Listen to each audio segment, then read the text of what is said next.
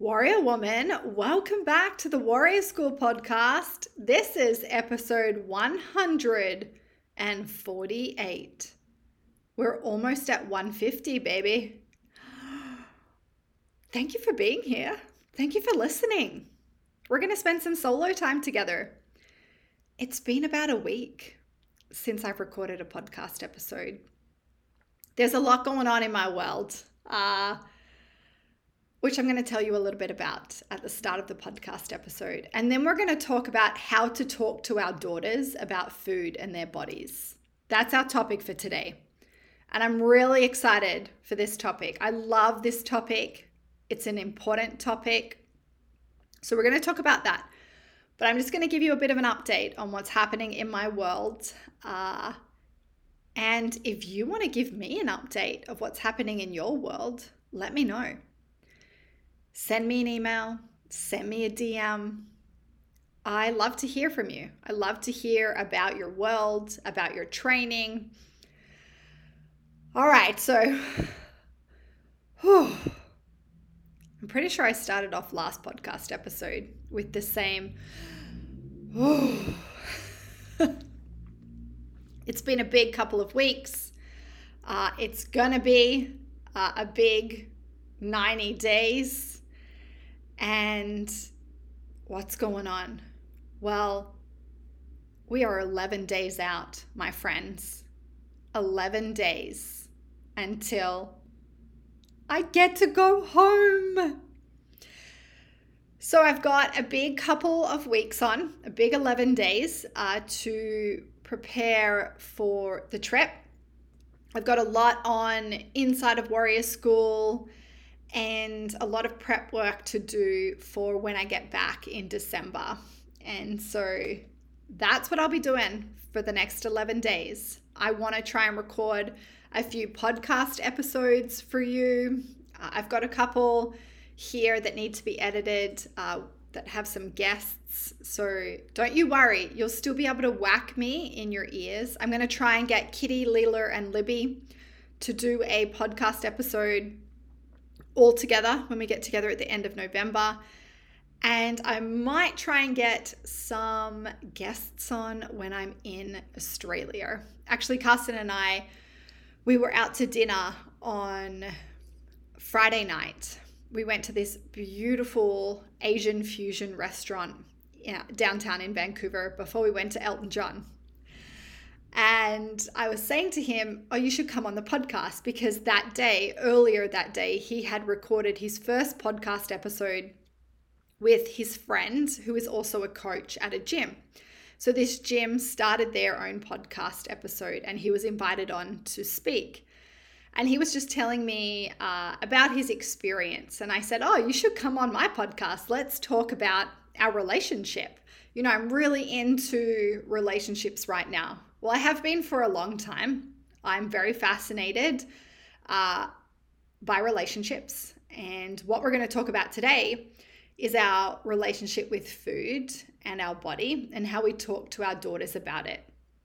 So I said to Carson, come on, come on the podcast and let's talk about our relationship, you know, how we relate. Uh, we work together, we've been here together in this small apartment for the last three years. You know, we've known each other for eight, we've been together for seven. And I thought it would be a really cool experience uh, to get Carson on and to talk about relationships and why we work. Uh, so I'm going to try and get him on before I go. If not, I'll get him on in December when I get back. Uh, so there'll be podcast episodes for you to listen to. Uh, I've got a lot of stuff happening inside of Warrior School. We are on day 22 of Strengthen Your Confidence Challenge. So it ends on Friday. It's a 26 day challenge. So we're wrapping it up this week and I'm going to record a podcast episode for you on the challenge uh, just sharing wins and challenges and the experience. I might even try and get a couple of my warriors on the podcast uh, or to do a live just to talk about their experience uh, with the challenge The whole mission of our challenge was to build more confidence with their training practice, with their body, to overcome the fear of adding weight to things or making things harder, to execute PRs, and to have loads of fun. And that's what they've been doing for the last 22 days. It's been epic to watch. Uh, and I haven't been in today uh, to the back end to look at all their training and give them more feedback yet, but I imagine that there is some really cool PRs uh, from the weekend and from today. So I'm really excited to dive in. So it's been a really big 22 days. I've participated in the challenge as well. So last week I trained four days in a row uh, and pushed hard, which which is really cool. I I'm going through this reinvention and uh, I wouldn't even say I'm I'm going through it at the moment. I'm still uh, stuck at the start where where actually I was having a dinner with a girlfriend on Saturday night. Hi Nicole, and she was asking me about work and the business, and I was talking to her about the vision that I have this really big vision for my life and for Warrior School. And I was telling her how I've avoided it, um, this reinvention and working through this stuff for the past couple of months now. I've been overtraining, overworking, overdoing my hot cold exposure therapy to avoid the uncomfortable thoughts and feelings. And I was saying to her that it's not the the work that's scary to me. It's not, you know, the, the big vision that I have for the business and all of the work that I, I know that's going to have to go into it and the financial invest, investment behind it. What's the hardest thing for me uh, is more of the personal reinvention of like, who do I have to become in order to make this vision happen? And I'm actually going to do a full podcast episode on this because it's been a really hard experience, but a really cool experience that I've gone through more so personally around who am who am I? Who and I I'm sure you remember uh, a couple of months ago, John, my business coach, asked me, he gave me four prompts or four questions, and those four questions sent me into a complete spiral, uh, into, you know, a black hole. I felt a little dark and twisty. You know, I was trying to uh, train my way out of it, uh, orgasm my way out of it, hot cold exposure my way out of it. Uh, and in the end, he said to me one day in an email, Oh, just forget the questions. And I'm like, I can't forget the questions. They're just spinning around and around and around in my head. Uh, and so, for for those of you who maybe haven't listened to uh, the previous podcast episode where I shared the questions, the first one was, Who are you? The second one was, What do you really love about yourself? And the third one was, what don't you like about yourself? Or what have you been conditioned to not like about yourself? You know maybe what what is your dark side that you push down that you squash? And then the fourth one was who are you really? And so these questions just sent me into a complete spiral uh, and i had a little bit of a breakdown. And then john and i were emailing back and forth about the business about the reinvention you know about what's going to happen uh, next year. And he said something to me in that email that just stopped me in my tracks, that shook me, uh, that I had to spend a couple of weeks really working through. Like, he didn't say anything bad to me. He just wrote, you know, a sentence, but it was what he said in the sentence that sparked uh, this, I guess, this jolt. Uh, and, you know, I, I really had to spend a couple of weeks just working through this. So I'm actually going to talk about it. Uh, it's just my, I'll talk about that experience and what's come up for me around, you know, who am I and what do I do? My identity, my relationship with calling myself a trainer and a coach. Uh, super interesting stuff. So, a lot of stuff happening uh, personally for me, uh, which is super cool. I believe uh, we have many births and deaths in our life around who we are. And so this one's been, she's been a bit hard and she's brought up a lot of stuff, but you know, I'm really trying to sink into not avoiding it. It's time. You know, I've spent the last few months avoiding and now I need to sink into it. Uh, and so I'm doing a lot of work personally, which then therefore is really going to support the work that I want to do within my business, within Warrior School next year, which is very epic and very exciting. But I'll go deeper uh, into that on a, another podcast episode.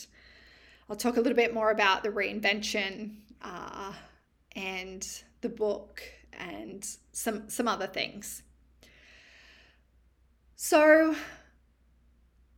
the strengthen your confidence challenge it sparked something in me and this kind of goes alongside with my vision for warrior school and what i want to build out so i'm getting clearer on that on what it's going to look like but one part of it uh, which is super cool and really exciting is going to have this performance piece to it and there's a reason behind this, which I'm not going to share with you yet. Uh, there is something really cool that's going to happen uh, within Warrior School, and it's going to be an arm or a sister of Warrior School. And so, for me to build that out and to birth that, uh, I need to play around with this whole idea and concept of performance. So, for those of you who know me, know the work, are in the work, uh, are in Warrior School, you know that we build a foundation. We need a strong foundation in order to have a successful and sustainable training practice, in order to feel more confident in ourselves and in our bodies, in order to live into our vision, to achieve our vision, we need a strong foundation. So, a lot of the work for the first six, nine, 12 months inside of Warrior School is building that strong foundation. And we do that through uh, creating safety and stability in the body by food, uh, sleep, stress management, then we start to build a strong training foundation through body weight strength training, mobility, flexibility, learning how to train properly, proper movement patterns. And then slowly over time, you know, I unleash their warrior within on the barbell and they start to strength train and add weights and progress their training. We're going to take it to another level in 2023 and we're going to explore the performance space. So, what I'm doing right now, and she's coming today, is I actually ordered a Whoop strap and I am going to do a shitload of data collection and analysis and performance stuff. So, I'm actually going to take my training to the next level. I'm going to train all different types of energy systems. I want to get even stronger. I want to put on even more muscle mass. I'm going to get leaner, so I'm going to strip off body fat. And I'm going to play a lot around with the data. And the the reason why I'm doing this is so I can build out this performance piece with inside of Warrior School. Because once we've built the foundation, you know and that can that takes more than a year. Yeah i've had a solid training practice for 14 years.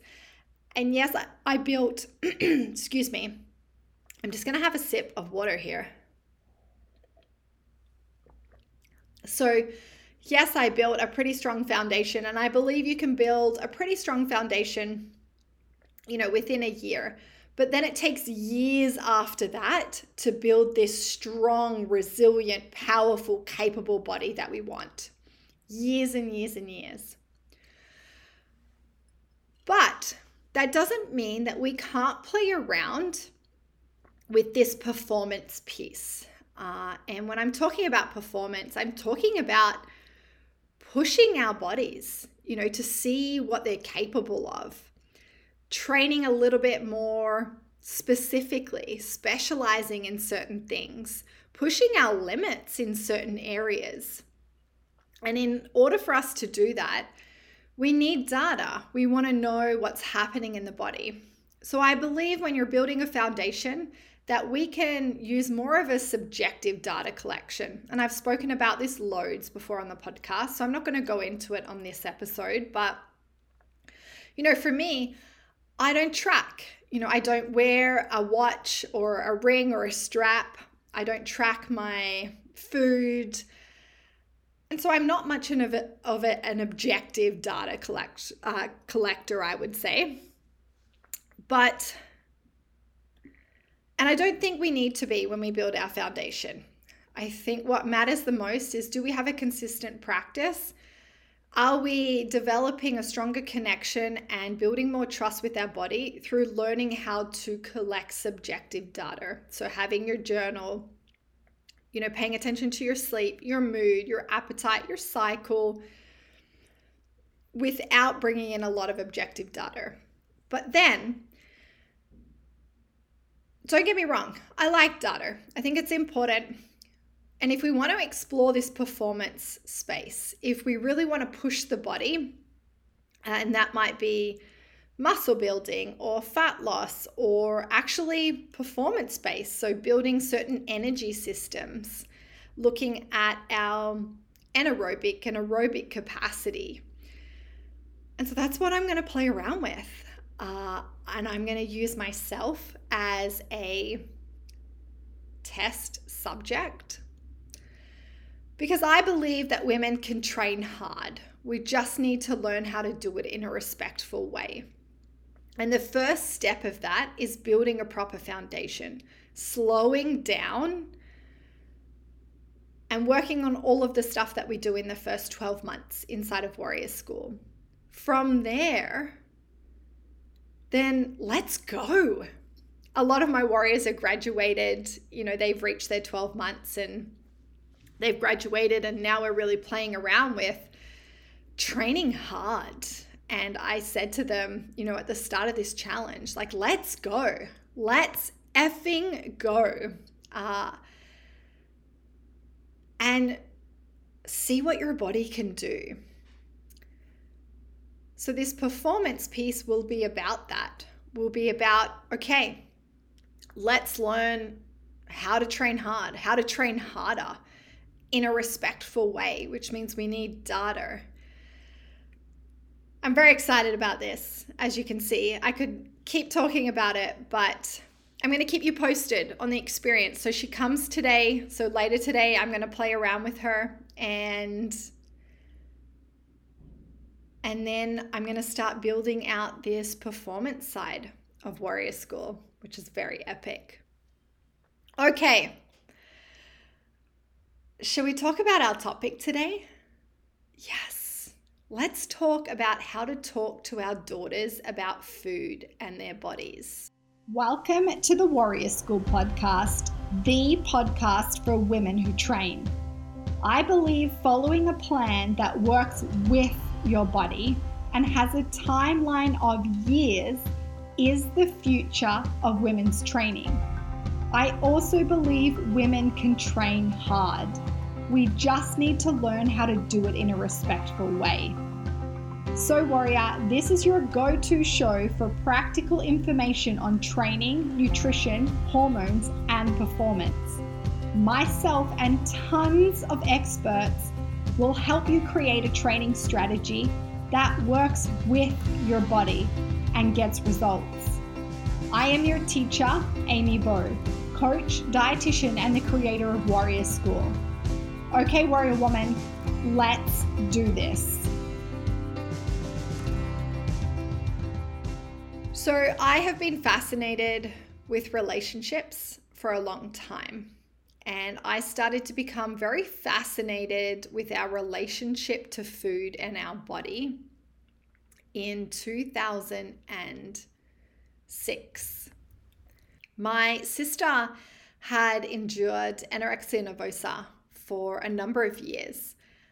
I finished school in 2005 and I planned to do a year in London before I came back and I wanted to do I wanted to go to a performing arts school. I wanted to do drama. So I went to London and she was having trouble with uh, eating and her relationship to food and her relationship to her body uh, before I left. So she had an eating disorder. And I remember being over there and getting a call from my mum saying that she was admitted into hospital. She was very unwell, uh, very underweight, very sick. And so they admitted her to hospital to what they call refeed her. And I got on a plane and I flew straight home. So I wasn't there for a long at all. I don't think I was there for even a month before I flew back home. And I was there for that experience. Uh, she wouldn't eat any of the hospital food. They had to do a nasogastric tube, which is where they put a tube down her nose uh, to feed her. And so I would do a lot of the cooking. I would do the cooking at home and then bring it to her at the hospital so she would eat some food. And then slowly, you know, we, we began the recovery process. Um, but it was this experience that really birthed my fascination with our relationship to food and our bodies. So I grew up in a house that my mum was always on a diet. My mum, my auntie, uh, we always had diet books in the house. They were always trying different diets. There was always talk about weight, size, shape, uh, body image. So, you know, our primary caregivers, the environment that we grow up in, what we're exposed to, uh, who leads us, especially in this space when it comes to our body and food, is so powerful. And if we are raised in an environment, you know, if we are raising our daughters and we don't have a powerful relationship with food and our bodies, our daughters are going to learn that, and that's very dangerous. So, today I want to talk about how we can not only talk to our daughters about food and their bodies, but lead. You know, lead. One of your roles being a parent, being a mom, being a primary caregiver, even being a leading female role in your nieces' lives, in your friends' daughters' lives. We all play a role. And are we powerfully leading them? This is why we need to do the work on looking at our relationship with food and our bodies. Because if it ain't powerful, how can we powerfully lead our young humans, you know, and this is, I'm going to talk a lot about girls today, but this is, this is even for, for young boys as well. Actually, my really good friend who I did my undergrad degree with, uh, she did her PhD on body dysmorphic disorder. And that uh, shows up a lot. It's highly prevalent in males. And so that was a very interesting paper to read. And it's really cool once you get into the research there and learn about uh, what males go through and their experience with, you know, food and their relationship with their bodies. But today in this podcast episode, I'm going to talk a lot about uh, our young girls and how it is our responsibility to look at our relationship with food and our body so then we can lead by example powerfully and we can powerfully talk to our daughters and our young girls about food and their bodies. So, my sister's experience was what birthed my fascination with our relationship with food and our bodies. And I decided that I wanted to become a dietitian and specialize in eating disorders. So I did my undergrad degree in exercise science and nutrition. And part of that degree, we had to do a major research project, and mine was on the eating disorder continuum.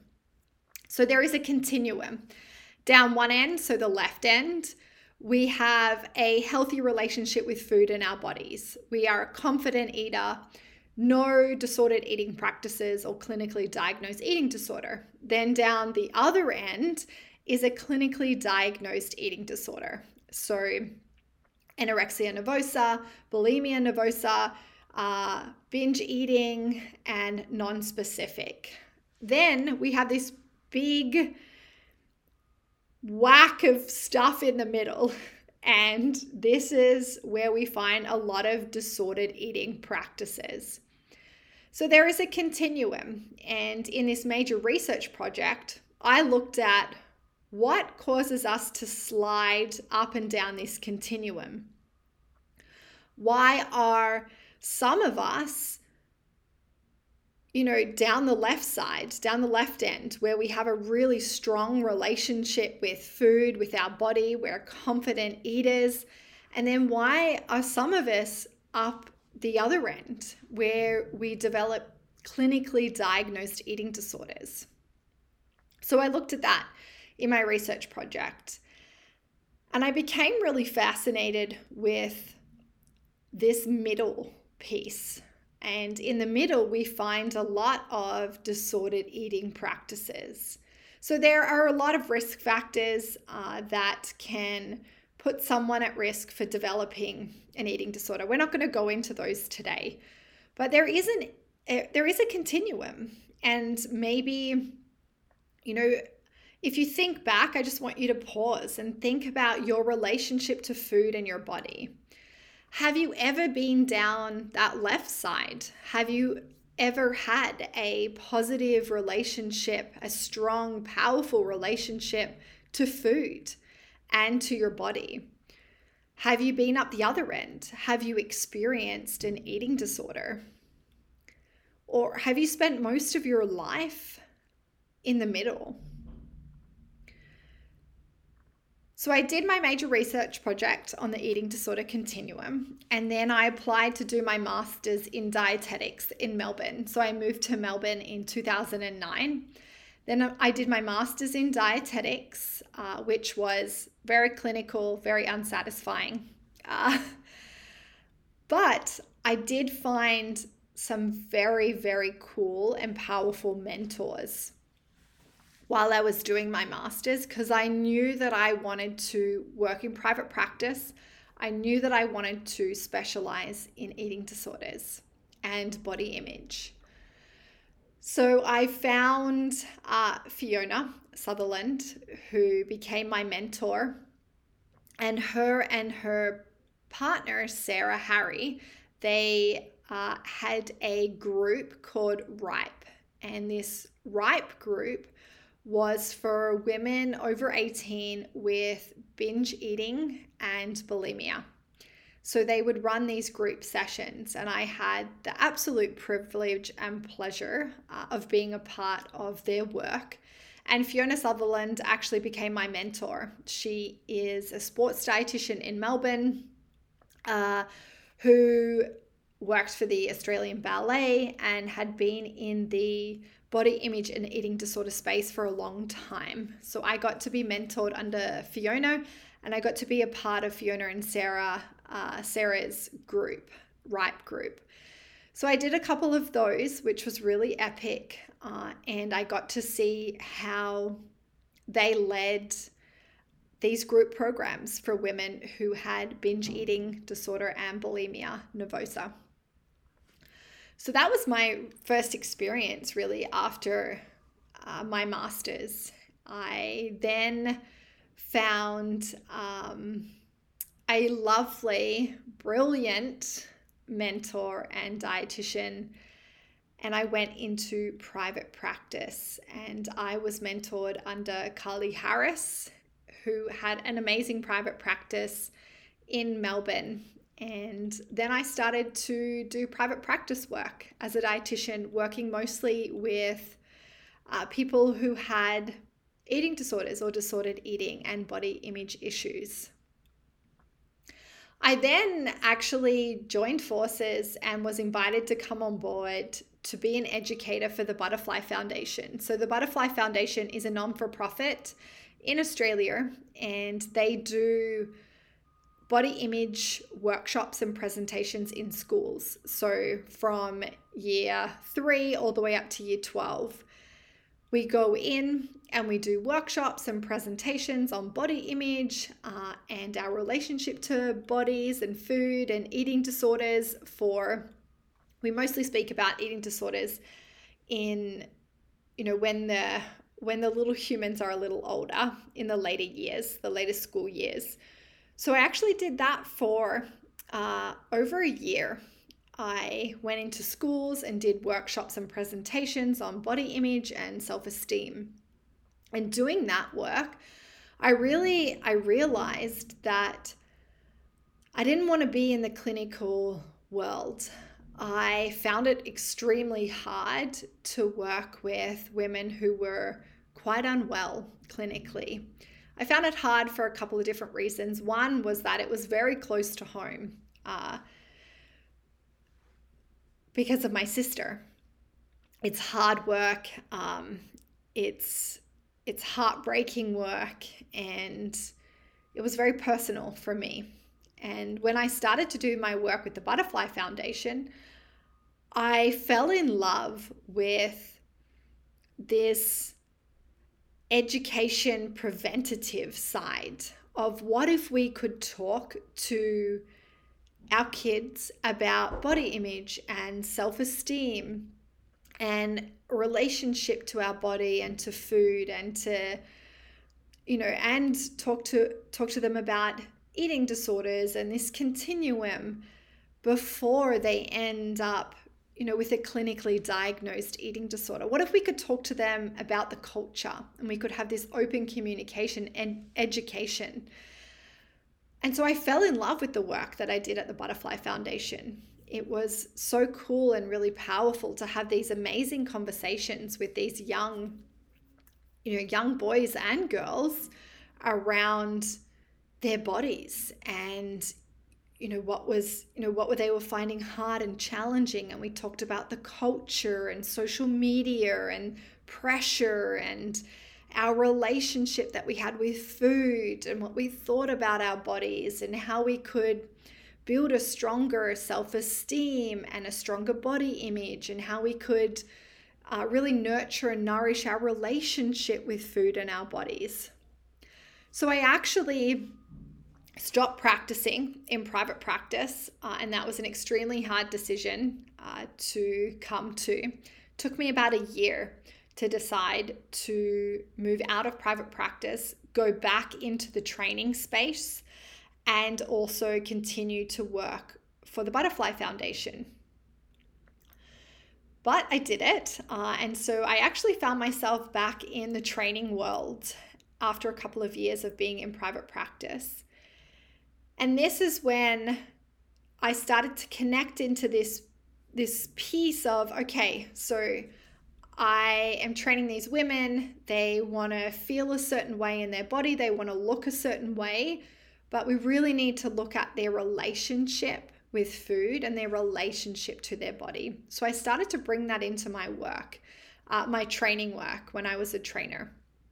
Well, I still am a trainer, but uh, this was in 2013, 2014 where I started to bring this other side into my training practice. For a long time, I had just been a trainer, you know, it was just about exercise and movement and training.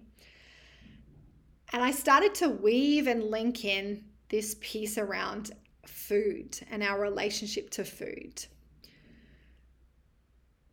And now it shows up in Warrior School and in my work today, you know, and we look a lot at relationships because if we can change the relationship that we have with something, that will change the outcome.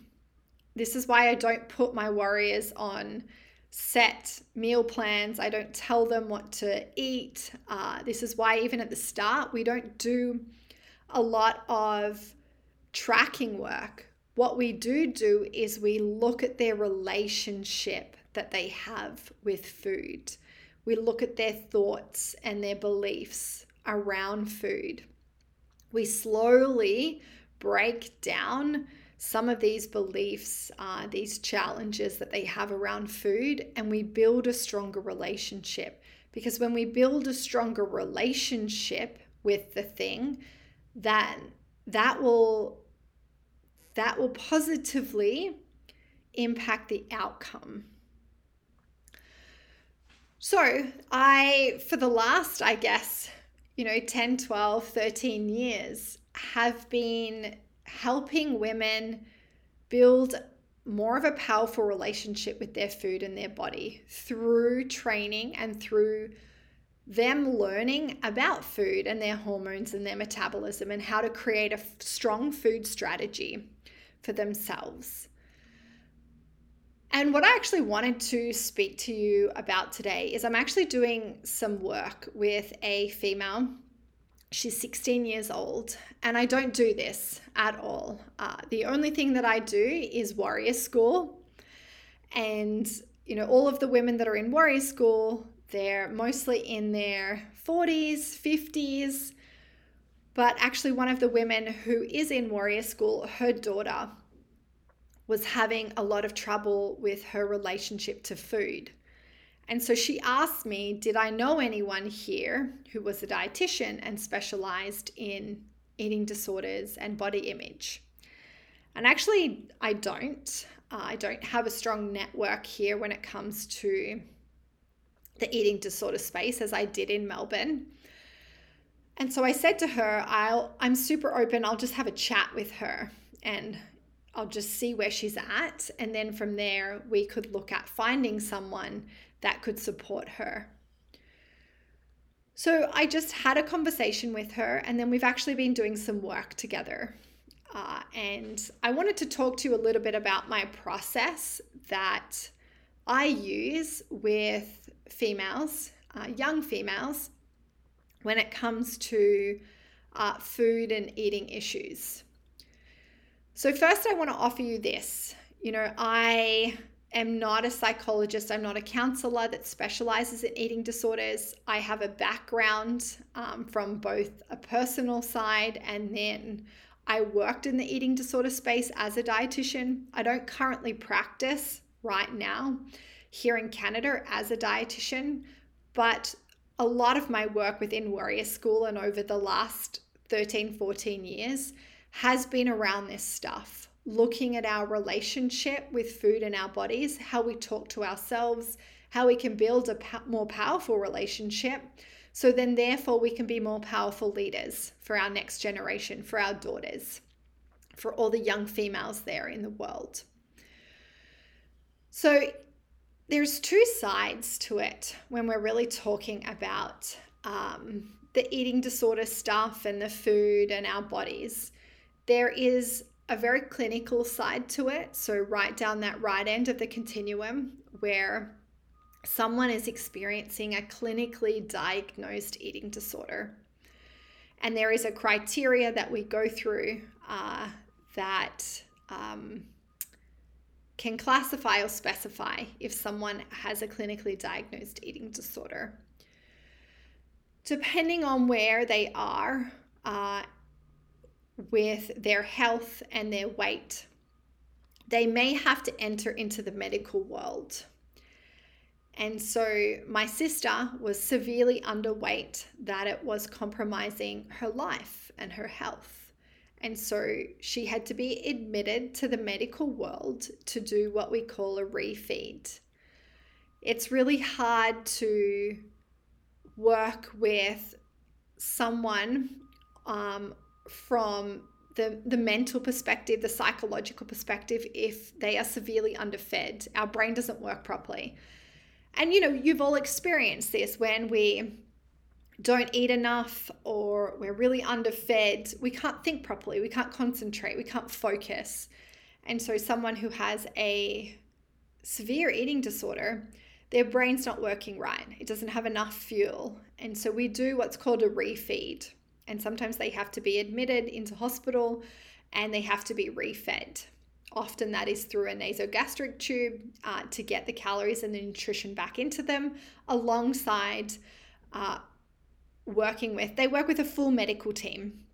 So if you're a dietitian in the hospital, you know, you're on their team, the doctor's on the team, the psychologist is on the team or the counselor. And so they have a full team that can help start their rehabilitation process. So sometimes they do inpatient work, they do have day programs uh, that they can do. And then there is private practice work that potentially, after being in the hospital, being in the day program, that they can go into doing private practice work with a dietitian and a psychologist to help their recovery. So that's the medical part. And this is when we are looking at a clinically diagnosed eating disorders uh, where potentially they are very low weight uh, and they a lot of their biofeedback a lot of their health markers are in the red and so they need immediate uh, medical support then we have the, the middle space where we have disordered eating practices. We don't have a strong relationship with food in our body. Uh, we have a lot of food rules, a lot of food fears, potentially there is some stuff going on with our biofeedback. Um, it could be underweight, we could be overweight. It depends what disordered eating practices that we have. And so then there's this like the, the middle piece. Uh, and and I really wanted to sit into that and and and talk about uh, the process that I would go through that I do use in Warrior School if I'm working with a woman who has um, not a great relationship with food and her body. Also, the process I'm working through with this young female right now. So, I'm going to break it into a few different phases. So, the first phase is early childhood. Now, I'm not an expert in early childhood development. So, I'm currently talking to a couple of people that you know, work in the space of uh, children and helping children and parents nourish and nurture their relationship with food. Uh, and so I want them to come on because that's their jam, like that's their their space. So I find it really fascinating. Now I'm not a mum. I have five nieces and nephews. My mum was a manager of a childcare center for a really long time. I've been around children my entire life. Uh, and I've done some reading and research on uh, introduction to food and our relationship to food in early childhood. But, you know, I don't own that space. It's not my specialty. So I wanted to get a couple of people on that could speak more powerfully to that and that could also give you some tools and strategies because I know it ain't easy. uh, life is full, and sometimes we are tired, and sometimes it's extremely frustrating that our children don't want to eat the food that we make for them. And sometimes some of us find that we're cooking four different meals at dinner time. Uh, sometimes we find ourselves getting in arguments and fights around eating food. Sometimes we find ourselves in the middle of a grocery store uh, negotiating with our child uh, and using food as a reward system. Or we find ourselves at the dinner table using food as a reward system. Eat this or you can't get this. And I just want to say, I believe that, you know, we do the best that we can in the moment but it for me the way that i look at it it's always going to come back to an energy problem and a stress problem. If we don't have enough energy ourselves if we're squishy on time we're busy we're tired we're exhausted we don't have this space to nourish this very important relationship. And it is an extremely important relationship. So it's our responsibility as the adult to make sure that we're nourished so we have the energy, so we have the resiliency, the tolerance, and the patience to support our little children in their experience and journey and relationship with food. That's on us. If you find yourself getting frustrated, uh, forcing them to eat certain things using a reward system, we really need to pause and we need to create more energy so we can create more resiliency and tolerance within us. We need to be more patient. We might need even support. Uh, you know, we might need some tools and strategies, some language that we can use. One of my sisters has three extremely fussy eaters. She's had a really hard time. They're nine, eight, and five or six. And they've always been fussy eaters. And so, like, I get it. I get it that it's hard. I get sometimes that you just want to, you just want your child to eat the goddamn food. But there's a lot of research that says that, you know, there's critical periods of time when we're introducing them to solids and, you know, when they're around four, five, six that we need to be patient. We need to do a few key things in order to really nurture their relationship with food uh, and their bodies. What happens is that children are so intuitive when they're younger. Uh, they know when they're hungry, they know when they're full, and they lose that intuition because we, as adults, disconnect them from that intuition because and we do this because we have certain rules around maybe it's meal times or portion sizes or certain foods that they should and shouldn't eat. Uh, and so we slowly erode this very intuitive um, relationship that we have as a at a young age. Now that's not saying that of course we want to to lead our children uh, and expose our children to certain things that maybe they wouldn't choose that for themselves uh, and so there's a fine balance between allowing them to be intuitive uh, and and being relaxed around that but then also being powerful leaders. So what they talk about a lot is that we need to be a role model first. So we need to model a healthy relationship with food ourselves. We want to focus on health and not weight. So we always want to focus on the performing body, the functioning body. We want to talk about energy and health, not weight, shape, or size. We want to let them dictate and have uh, some say and control and we want to empower them when it comes to food and their relationship with food and we can do that by getting them involved in growing our own food going to the grocery store helping us cook. Uh, we can get them to help plate their own meal up so they get to dictate their portion sizes. We want to give them options now, that doesn't mean we cook four separate meals. They talk about how, as you sit down as a family, you'll cook a family meal, but that meal will have different components to it. And so, putting those components separately on a plate gives them options. And so, then they get to choose what they want to try. And there's this thing in uni that we learnt, uh, and it's called repeated exposure and I'm not super up to date on the research. I haven't read a lot of research when it comes to early childhood development and food in a while. But uh, at university, they were talking about how we need to repeatedly expose uh, a child to something. I think it's like 15 or 20 times. It might even be 25 times until they potentially might accept the food. And so, giving them options and just putting it there. We need to do that more than one time. Just because our children don't eat the thing the first time doesn't mean they won't eat it the 10th time, the 15th time, the 20th time. We need to be okay when they don't want something. Uh, we don't want a reward.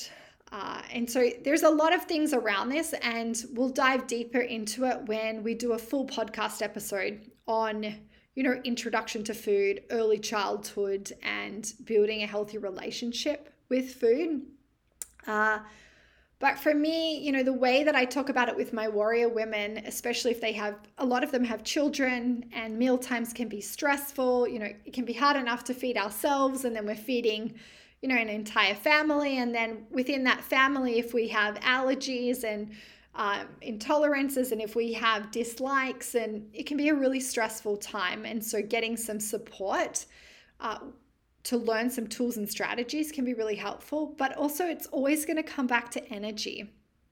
And this is with you know anything when it comes to relationships with our children, with our partner, with our friends. If we're low on energy, we feel squishy and stressed. We don't have the capacity and the resiliency and the tolerance to be able to handle um, you know, meal times that might be a little bit more challenging. So it's really on us. It, it's always going to come back to looking at what's your relationship with food like. Uh, do you have enough energy? Are you eating enough? Is your blood sugar balanced? Are you resourced up enough to face potentially some challenges when it comes to uh, our your your kids and meal times?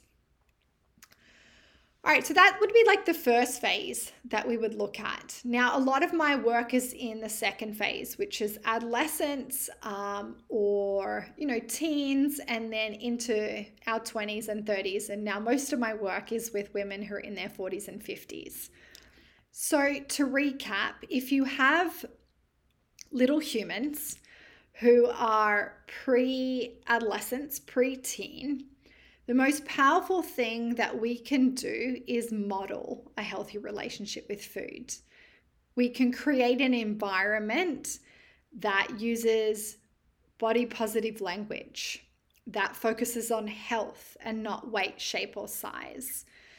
We can build our energy up so we have more resiliency and tolerance to help our little humans work through and develop their relationship with food. And then there are some key things that we can do at meal times, which we will go into uh, on a later podcast episode. Then we can enter this space where our daughters are in their teens, they're preteens, teenagers, adolescents. And we have the home environment, but then they're also exposed to the culture.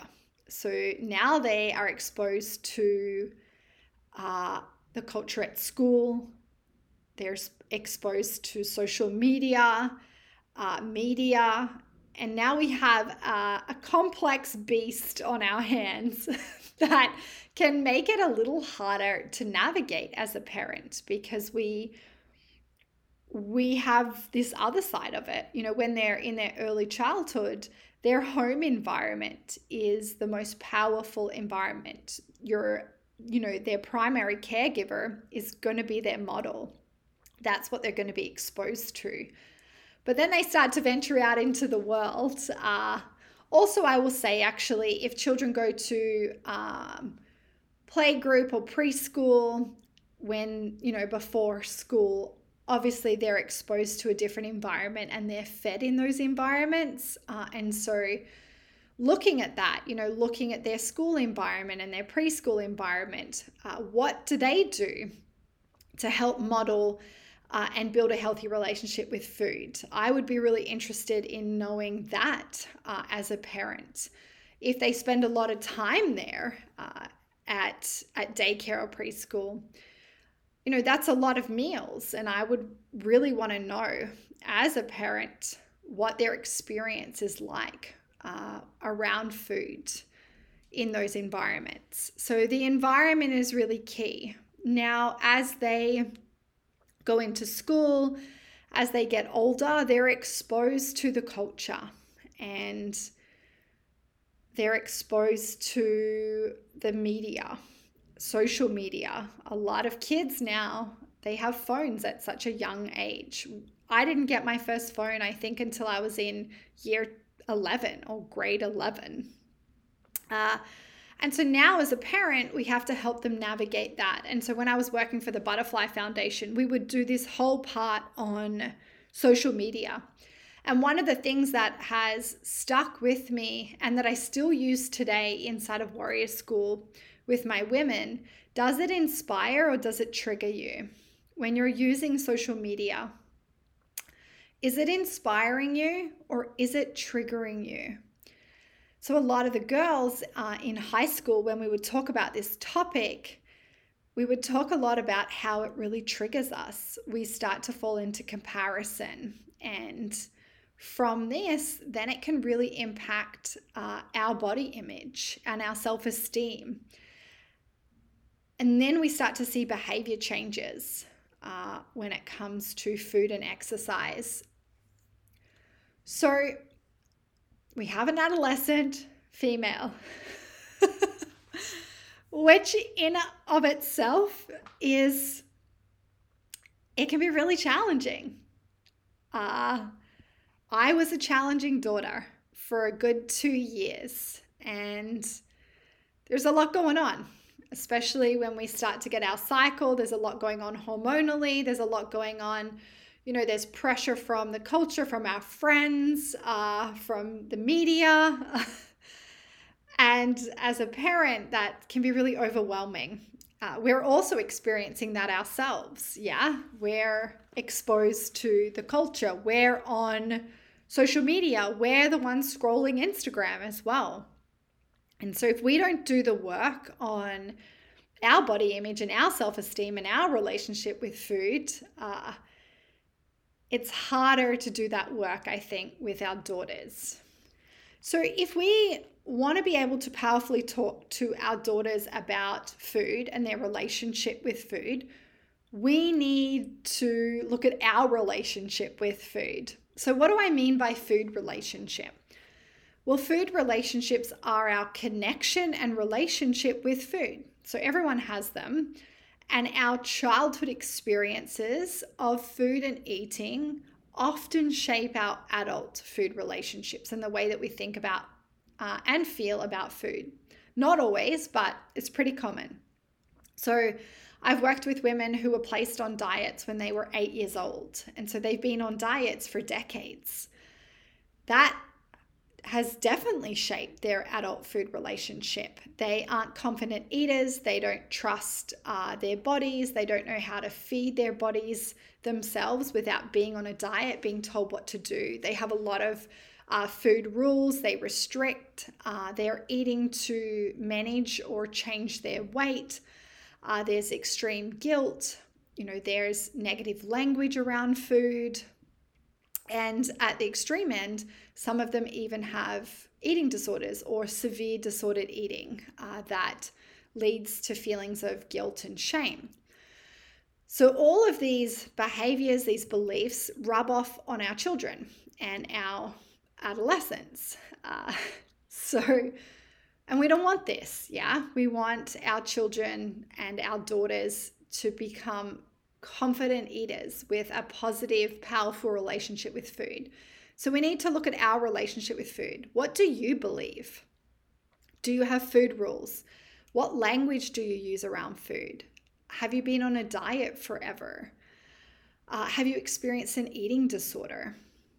So, what are healthy relationships with food? What does that look like? For some women, that's foreign. They're like, What? What do you mean to be a healthy, confident eater? So, in a healthy relationship with food, food is allowed to be enjoyable. What I often tell my women is yes, food is for fuel. You know, food is to nourish ourselves on an energy level, it's to support our metabolism, our physiology. Uh, but food is also for love, connection, and joy. Food is allowed to be enjoyable. When we have a healthy relationship with food, we are confident eaters. We know what foods make us feel good, that fuel us the best. Uh, I love how the metabolic space speaks about it. And I think it's been the coolest thing for women because it's brought it back to the science, to the physiology. It's taken out a lot of the emotion. I'm not saying that the emotion isn't important, but if we understand the science, if we understand uh, ourselves from a physiological perspective, the metabolism, the nervous system, there are certain foods that when we eat them that they're easily digested and absorbed that they really support our hormones our thyroid our physiology. Uh, they give us the fuel to perform and function. Uh, they help our body be healthy. And then there are foods that aren't as easily digested and absorbed there are foods that create inflammation there are foods that don't support our hormones and our thyroid as well and so they don't help us perform and function as well. Now, I think that's a really cool space to be in because it takes the emotion out of it and we really get to understand the science and the physiology bef- behind it. And I think that's really empower- uh, empowering. So, when we have a healthy relationship with food, we have an understanding of food. And this is such a such a missing piece. Uh, and this is why, you know, I, I want Warrior School to be the school that women come to to learn everything that they didn't learn in school about themselves, their physiology, training, nutrition, their body, their cycle, because we should be taught this shit in school. We should be taught about food and about our physiology and about macronutrients and calories and you know, our thyroid and our hormones and all of this stuff we should be taught. You know, I've done two degrees, one a master's in dietetics, and, you know, they didn't even talk about some of this stuff when it comes to our thyroid and our physiology. So, when we have a healthy relationship with food, I believe we understand food, we understand our physiology. We know that it's used for fuel, it's used to fuel our performing, our functioning body it helps our body be healthy, but it's also allowed to be enjoyed. It's for love, connection, and joy. We don't have strict rules and restrictions, uh, except if we have foods that need to be avoided for medical reasons, um, you know, such as allergies. We have a good connection with our body's cues. So we know our hunger and fullness cues really well. We are very connected to our biofeedback.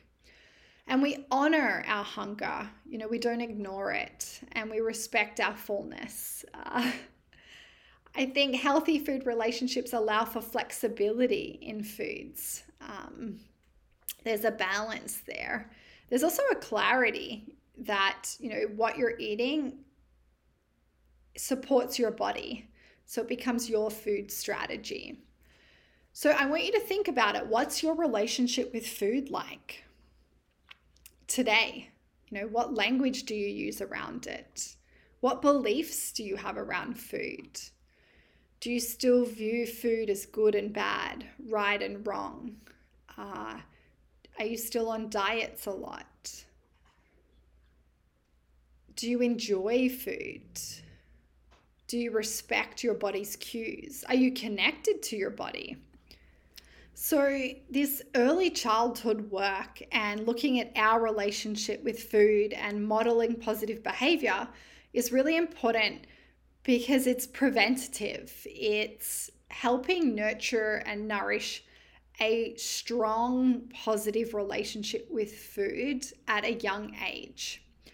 But then they're going to be exposed to the culture, to social media, to media, uh, to their friends and potentially they're going to start to struggle with their relationship to food and their bodies. So, what do we do? You know, if we see some signs, some symptoms, some characteristics, uh, how do we talk to our daughters about it? First, I think, you know, what are we looking for? What are some signs, some symptoms, and some characteristics that we could be looking for? Sometimes they're super subtle uh, and they're often hard to notice. So I just thought we would talk through uh, some signs and some symptoms or some characteristics that might start to present themselves uh, in your daughters. And, you know, I don't want to say they're warning signs or they're red flags, but we just want to be aware.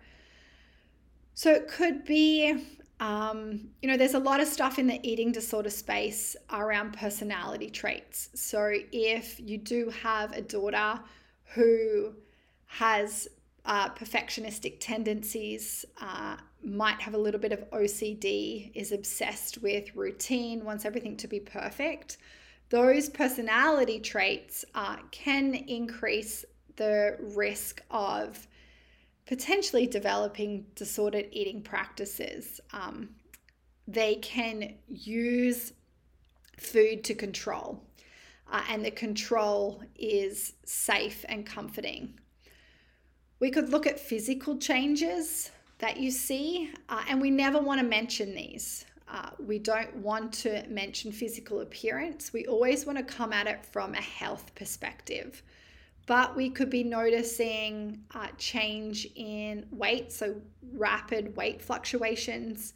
Uh, we could be noticing more hair on the body or losing hair, brittle nails. Uh, we could also be noticing that they're always cold, there's a loss of period, maybe there's a puffiness, uh, maybe they change the clothes that they wear. And then there's behaviors that we might start to notice. So, uh, a higher fixation on food, uh, wanting to control the meals and cook the meals, counting calories, or having difficulty eating uh, certain foods without knowing the ingredients or the calories in them uh, a sudden interest, uh, like I said, a, a, sudden interest or fixation on they want to do the grocery shopping, they want to feed other members of the family. You know, they're always keen to cook or bake for others. They're always watching or reading things about cooking or recipes or diet books or food magazines.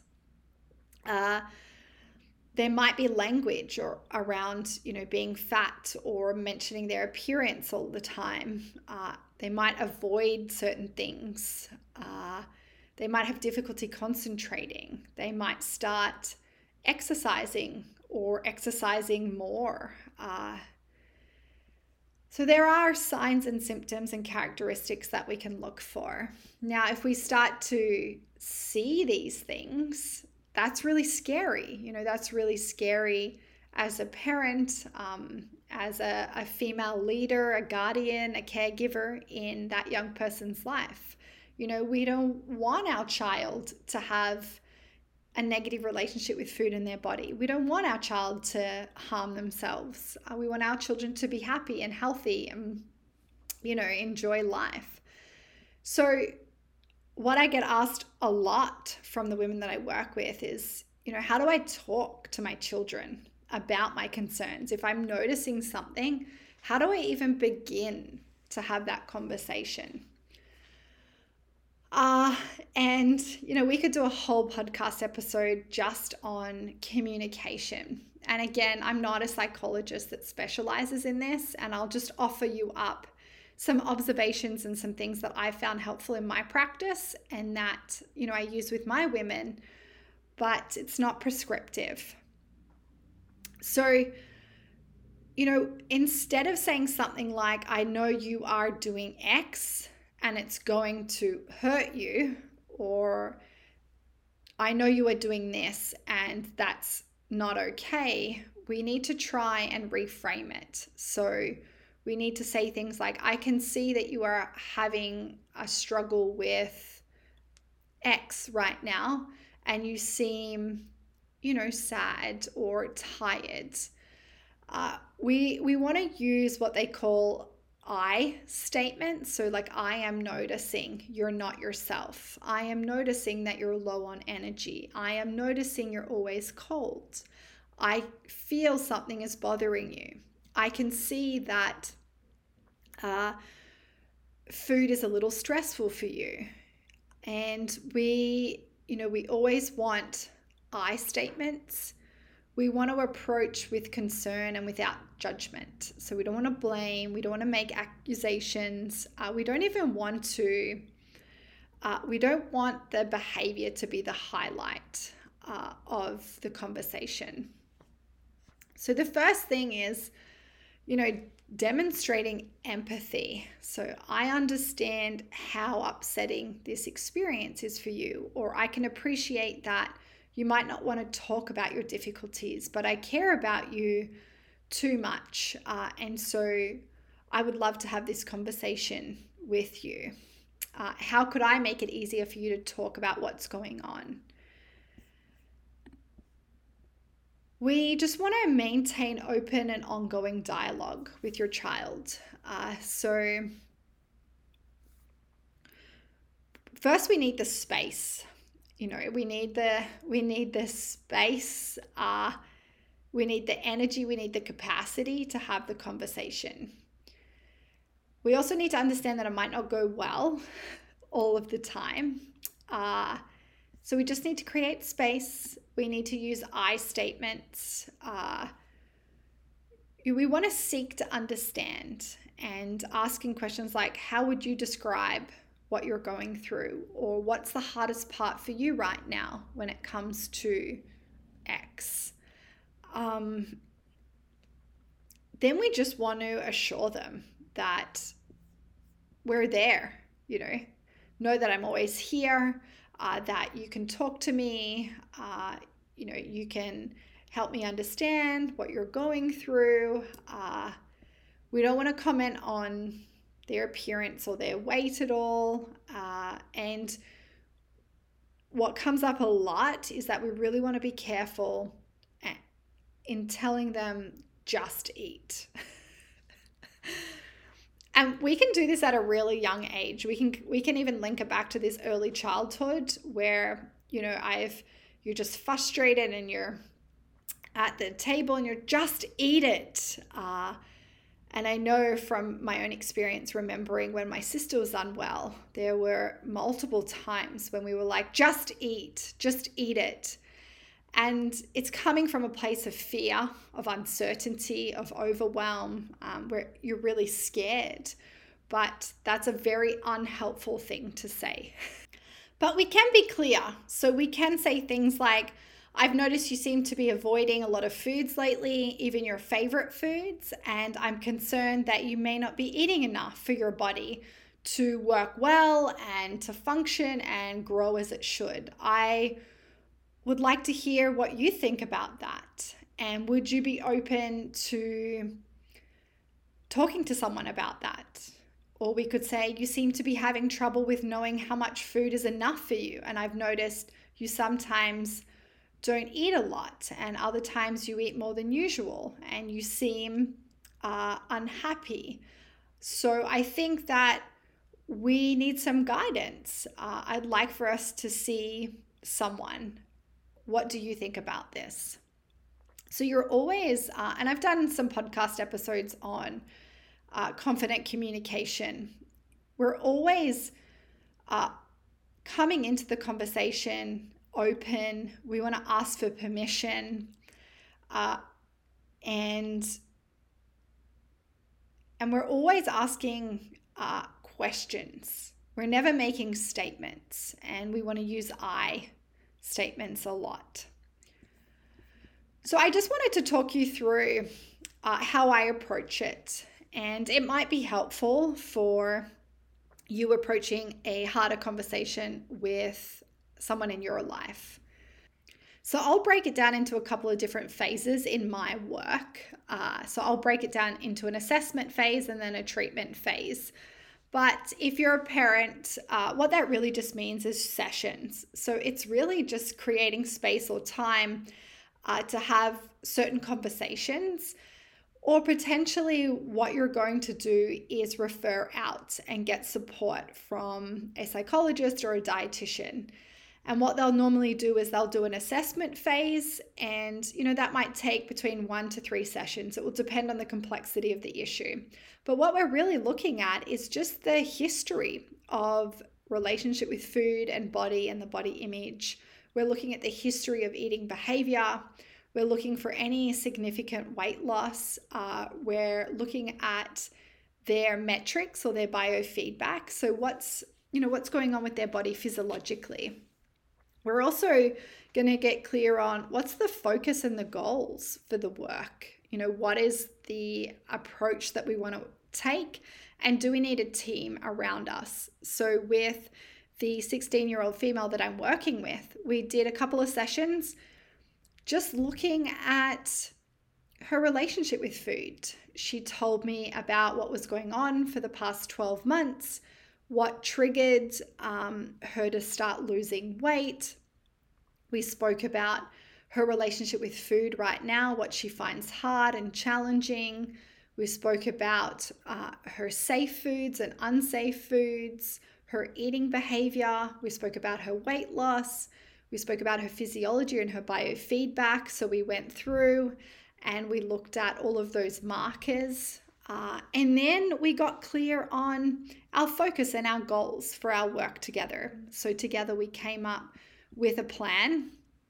Uh, and I then uh, got her mother to start to do some research on a psychologist. So, looking at who else do we need on the treatment team? Who else can support us? Yeah, who's on our team? I talk about that a lot when we're thinking about our goals and our visions, you know, who's on your team. So, we did that over a couple of sessions. And then our third session, we spent the session talking about what is a healthy body? What is health? and looking at helping her understand her own body, her physiology, her metabolism, uh, her markers, her metrics. And I think this is really important. This is key. We, as women, we need to understand our physiology. We need to understand what is a healthy body. Because health is not just how we look, health is how the body actually functions. So we spent a whole session talking about what is a healthy body. What did she believe a healthy body was? You know, what um, what is a healthy body from a physiological perspective? We went through all her markers, all her biofeedback. So we looked at, you know, her energy, her cycle, uh, her mood, her appetite, and she got clear on okay, so you know, there's some red flags here. And she understood that her body wasn't as healthy and it wasn't uh, functioning as well as it should be. Then the next session, we looked at breaking down beliefs. And so unpacking food rules and looking at safe and unsafe foods. So often, if we're really struggling with our relationship with food. We'll have a lot of beliefs around food. We'll have a lot of food rules. And some foods will feel really safe and others will feel really unsafe. Now, when we're working on our relationship with food, it's really important that we break down these beliefs or we get someone to help us break down what we believe. You know, why do we believe that? Where did that come from? Is that actually true? Is that belief true? Or is it just a story and a belief that our mind has made up? Then we want to unpack all of these food rules. So with her, we went through all of her food rules and we wrote them all down. And she felt really silly and she knew logically that these rules didn't make sense, but she couldn't help it. And we never want to feel, you know, we never want to make our daughters feel shame or guilt for feeling these things. And I'm sure even yourself, you've had certain rules and you're like, this is the dumbest rule ever, but I can't not do it. Like it's a rule for me. So we don't want to feel sh- shame or guilt. Yeah, it's just, it is a rule. The mind's made it up, and that's like, it's totally cool. Yeah, we want to do some work to obviously change it or relax it, but it's okay yeah, and the mind is also going to have safe and unsafe foods. And some of that won't make sense either.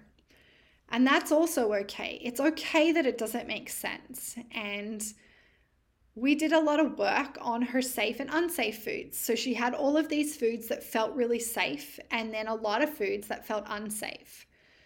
So, one of our goals in our treatment plan, uh, she didn't have her cycle. Uh, so, one of our goals was to get her cycle back. Also, she had low energy, she had trouble sleeping and concentrating. She was still training and exercising a lot. So, one of the goals was to increase her energy intake. Now, there is a strategy behind this. And what I found in my practice as a dietitian and working in the eating disorder space is that we have to slowly work backwards. We can't pull in all of these unsafe foods to try and increase energy intake. So, we used her safe foods and we created a strategy that helped increase her energy intake using foods that felt really safe and comfortable to her. Then on the next session, we explored her unsafe foods and we broke down some beliefs around those unsafe foods. I educated her on the foods and their role and their importance. And then together we develop a strategy. Uh, it's like a little project where we slowly reintroduce some unsafe foods back into her diet. Uh, this is done slowly over time while we're still trying to meet energy needs to prevent further weight loss and to support the body using safe foods. I take the, you know, the more patient, slower approach where, you know, I really want to spend time nurturing and nourishing uh, her relationship with food. And so we really have spent the last two, three, four sessions uh, working on unsafe foods and reintroducing them back into her diet. And it's super cool. She's eating some stuff that she avoided for over a year, and she feels really safe and confident and comfortable doing that. She's prevented further weight loss, she has more energy. Uh, we're just trying to get back her cycle, and that means we need to bump up her intake even more.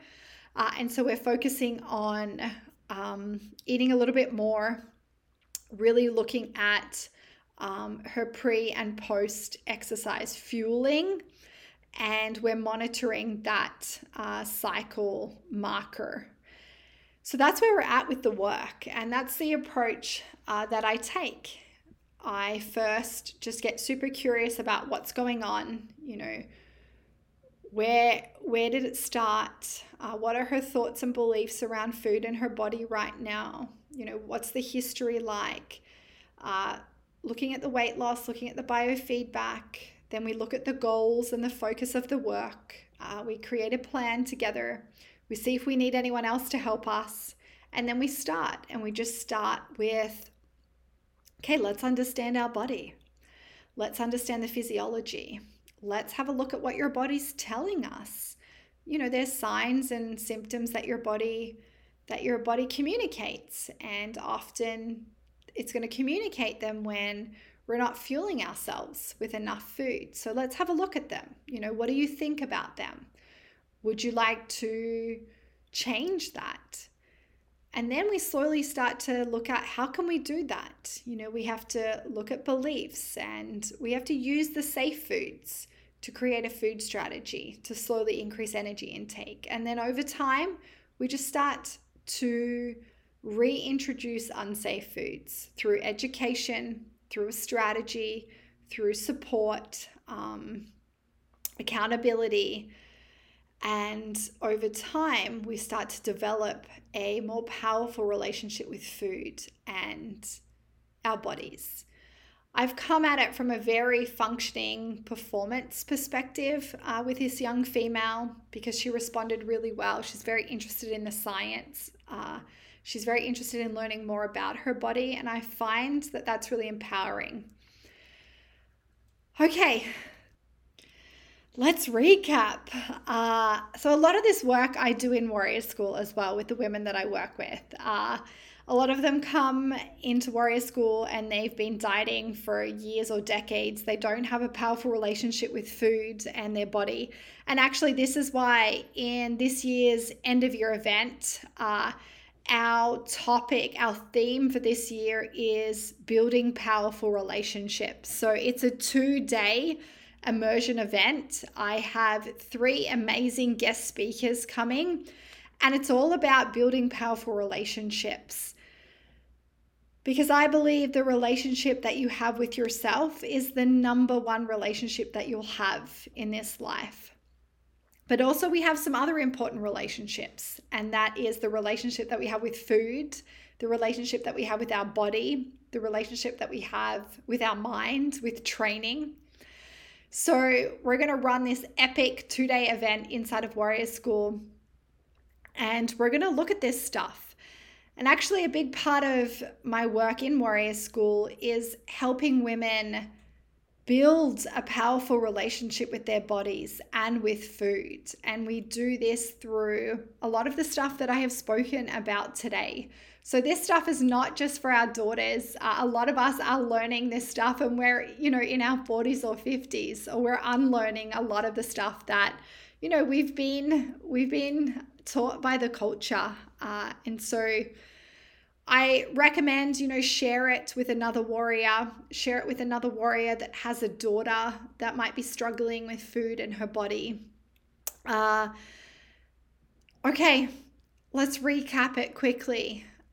You are a leader, you're the model. Model what a powerful relationship with health, your body, and food looks like. And in order to do that, you've got to do a lot of work on it. So if you need help uh, working on this stuff, I highly recommend that you check out Warrior School. It's my online coaching program for women. And we build powerful relationships. We redefine how we train and live. And that will help you model this stuff for your daughters, for your children. So be the model, be the leader. Uh, the next thing that we can do is to create these confident, open conversations, this communication line. And there are specific things that, you know, we can say. Uh, we want to invite them into the conversation, we want permission. We want it to be open. We want it to be a really positive experience. Uh, and so, how we communicate about this stuff is really important. And then the third one would be you need a team. You know, who's on your team? Who can help you? Who can support you? Uh, even, you know, who can help lead your daughter in this stuff if it is quite a serious uh, eating disorder or disordered eating.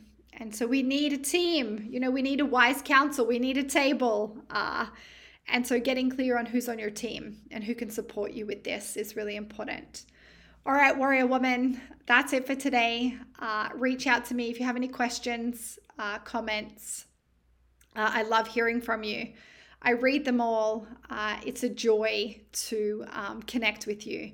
So, thank you for listening. Uh, she was a big one, and have a great week. Bye for now. Warrior Woman, thanks so much for listening to this episode. If you haven't, please give the podcast some love by subscribing now.